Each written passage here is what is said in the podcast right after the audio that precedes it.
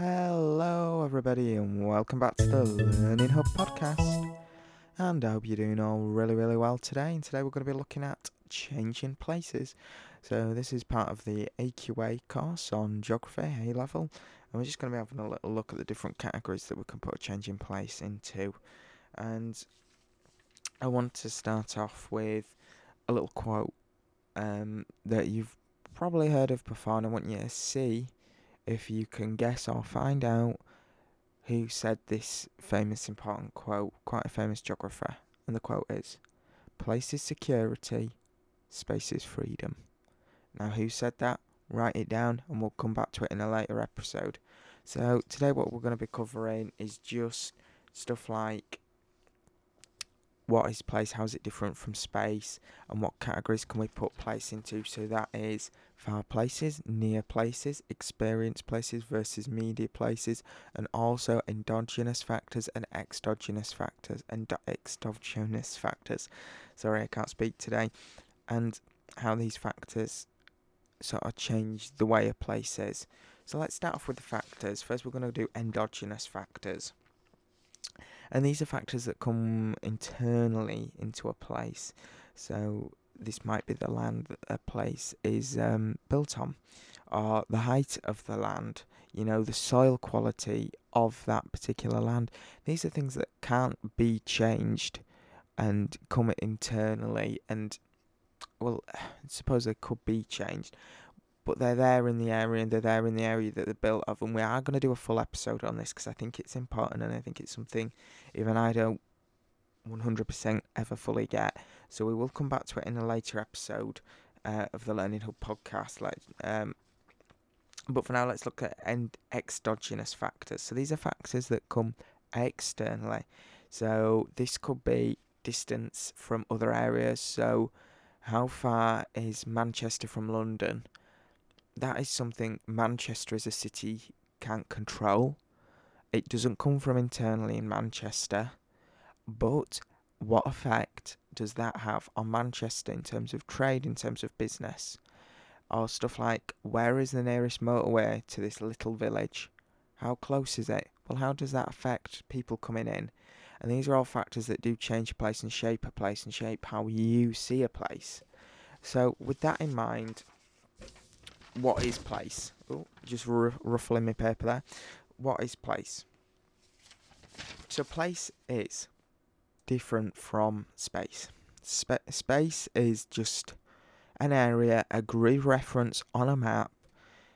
I could give you a random set of coordinates now that I have never known about before, that's miles and miles and miles away, that I've never heard about in a country I don't know a lot about, and that is just a space. It means nothing to me in no way, but it's still a space. It's just an area. Place has meaning to people, it has some sort of connection to you. And if you know anywhere, even like London, if you don't live in London, you could live in Scotland and you've never been to London and it's really far away. But that still has some effect on you. You still have you know, an experience of London, and that's probably most likely a media experience or a second-hand experience through a friend. But that's somebody else's look upon London, but you still have that experience. Space is just an area. And that's not as what much as what we're interested in, or not as much as what we're going to be tested on. So we're going to be looking at place more. So place is a location with a meaning, and it's you know it's attached to the location. So the quote above that I told you before, which is places security, spaces freedom. So the quote above, this quote, tells us that people go to places that offer security.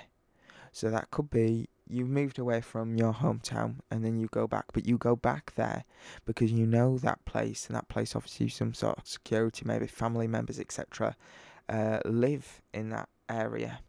But also, people's, you know, want to know different things, that passion, that drive to see the unknown also drives people to go to places that are not experienced. You know, these far places that we'll get into a bit later. And, you know, this is what pushed many explorers to go exploring around the world, you know, in the first place. So, you know, and there are many ways to categorize places, and we're just going to look at a few today, some of the main ones. So, first, we're going to start off with near and far places. So, what is a near place? So, it's split up into two. So, a near place could literally be somewhere near your house. That could be the supermarket down your road. That is a near place. It's close to you. It might take 10 minutes for you to walk there. It is near. Or, in terms of more of this human geography idea, it's more of a place that you've experienced. It's near to you because you have experienced this place, you know, because maybe you grew up there, but now you live miles away, then it's still near to you. Yes, you might have grown up in London or Liverpool or wherever, and you now live on the other side of the world. That doesn't matter. London or Liverpool or wherever is still a near place to you because you have such a strong sense of place you have such a connection, an emotional connection to that place. Where, on the other hand, a far place, you know, can be again viewed in two different places places that are literally far away from, you know, someone but have a slight connection. You know, these places are distant places. You know, some places you'll know a look and they feel totally alien to you. And these are far places, these are places that you don't know a lot about. You know, very little about. So that could be, for example, Cardiff. You know very little about. I know very little about, about Cardiff. So that is a far place to me. I know a little bit about it. I've had media experience of it, but it's not a near place. A near place is somewhere that I have really experienced. I really know that I've probably the the easiest example is the place that you grew up in, or you know, a place that you have grown up in. So you know, now we've done that near and far we're now looking at experienced versus media places. So, and these are linked together. You can link all these together, and we will at the end. So, but what is an experience place? An experience place is a place that you have actually spent time in. You know, it could be a short period where you've literally just driven through. It could be as quick as that, but you've experienced it. You've seen what it's like. You've got the sights. You've taken in the hustle and the bustle, maybe, of the place, or the quietness and the calmness of the place, and you know how that feels. So that is an experience place. But on the other hand, you could have a media experience, and for me, Cardiff is a media experience. Everything that I know about Cardiff I've got through the media, whether that be books, whether that be, you know, the news, whether that be a drama or a TV show that I watch, you know, David Tennant's Doctor Who, I was a lot was filmed in Cardiff, and a lot of what I know about comes from Doctor Who, and lots of what I've seen of it, but I've experienced it through somebody else's eyes, if you understand what I mean, how they want it to be portrayed. When I was watching Doctor Who when he was in Cardiff, I saw Cardiff through how that particular director wanted me to see it. So obviously he's seen it very differently to how I would see it, probably, if I went. You know, and that's a media experience. So, you know, they generate an experience of you know, there is no sound, there is no smell to this place. It's not as close to you as an experienced place is. And, you know, they lack something called, and forgive me if I pronounce this wrong, genius loci. I'm going to spell that out for you. So that's G E N I U S space L O C I. So this is the character atmosphere of a place, and they lack that media places because you've never experienced the character of it you know, the spirit of the place. You don't have that.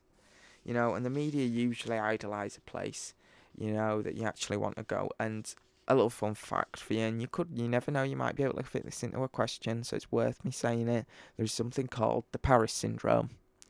And this is people go to Paris, and because it's not what it's like on the adverts, it's not like people make it up to be, they are so shocked that it's a temporary mental disorder because the expectation is, oh, it's the city of love, it's fantastic, it's wonderful. And when they get that, it's not what they experience it to be because they've experienced it through the media. But now they're experiencing it for themselves and it's become an experience place. It is very, very, very different. So there's been quite a lot there. So I just want to go over them again briefly. Ne- near places. These are places, could be literally near to you, but are places that have you spent a significant amount of time in. They have that emotional connection to that place, and that's that's that's a near place. Far places are places that you've no real experience of. You don't. It could literally be down the road. It could be the next village on or the next town on. These are far places. You don't know a lot about their culture. You don't know about about how their customs. So that to you is a far place. A media place is a place where you read through books, through social media, which now has a major impact on how people experience places. You know, it could be through, like I said, social media, it could be through the news, whatever, dramas, TV, etc., etc. And, you know, it's second hand, I'd call it. That's how I put it. It's a second hand experience. You are seeing it through somebody else's glasses, through somebody else's lens, and how they want you to see it. And that's why you get things like the Paris syndrome, because the tourist boards want you to see it as this oh, this place of love, this great place. So you come to there, so you come to Paris, and then there is an experience place. And again, this is a place that you have physically experienced. You have gone, you have seen, you have felt the hustle bustle, you have smelt the place, you have been around it, you know how it feels to you. And you know, it's going to feel different to everybody because everybody is different. So, your experience of Cardiff, for example, is would be very different probably from my experience of Cardiff. So they're just four categories for you. In a later episode, we are going to go over endogenous and exogenous again. So if you're not too sure about them, it's fine. We'll go over them again at some other point. But just one last thing I want to add in is there's something called first space, second space, and third space. And this links in with what I've been saying. So, first space, this is the physical space. You know, it has its limits, it has its borders. It's the physical space that's there. Second space, this is the imagined space. This is how you imagine the space to be. And third space apparently is the live space. It combines one and two together, and it's you know the fully experienced space. So that's just a little added nugget in there. I don't think that's on the specification for AQA, so don't worry if you don't know about that. What we do need to remember is near, far, experienced, and media places. And I hope this was helpful for you, and I hope it was informative. Um, just a little announcement the Learning Hub podcast has now got a website. Woo! Little cheer. Yay. And if you want to go visit it, what we're gonna have, we're gonna do a, a full podcast on it and about what it's all about and stuff. But if you want to go visit, it's it's www.tlhrevision.co.uk. So www.tlhrevision.co.uk. And if you're wondering, oh, what's TLH? The Learning Hub. So it's www.tlhrevision.co.uk. So go visit it, it today. We're going to be do, we're going to have Google Drive set up where you can send in to our email, which will be on the website. You can send in your revision resources, your notes to share to other students. And you know, we're going to create, I want to create this little community where we can share things together. And we're also going to have a Google Classroom set up, which you can join for free. All of this is totally free and you can share top tips and all of that. So if you do have any materials that you think would be nice to pass on that you have created, please head on over to the website. It would be much appreciated. Thank you so much, and I hope to see you over in the Google Classroom at some point. Anyway, thanks for now, and I'll see you in the next episode. Bye for now.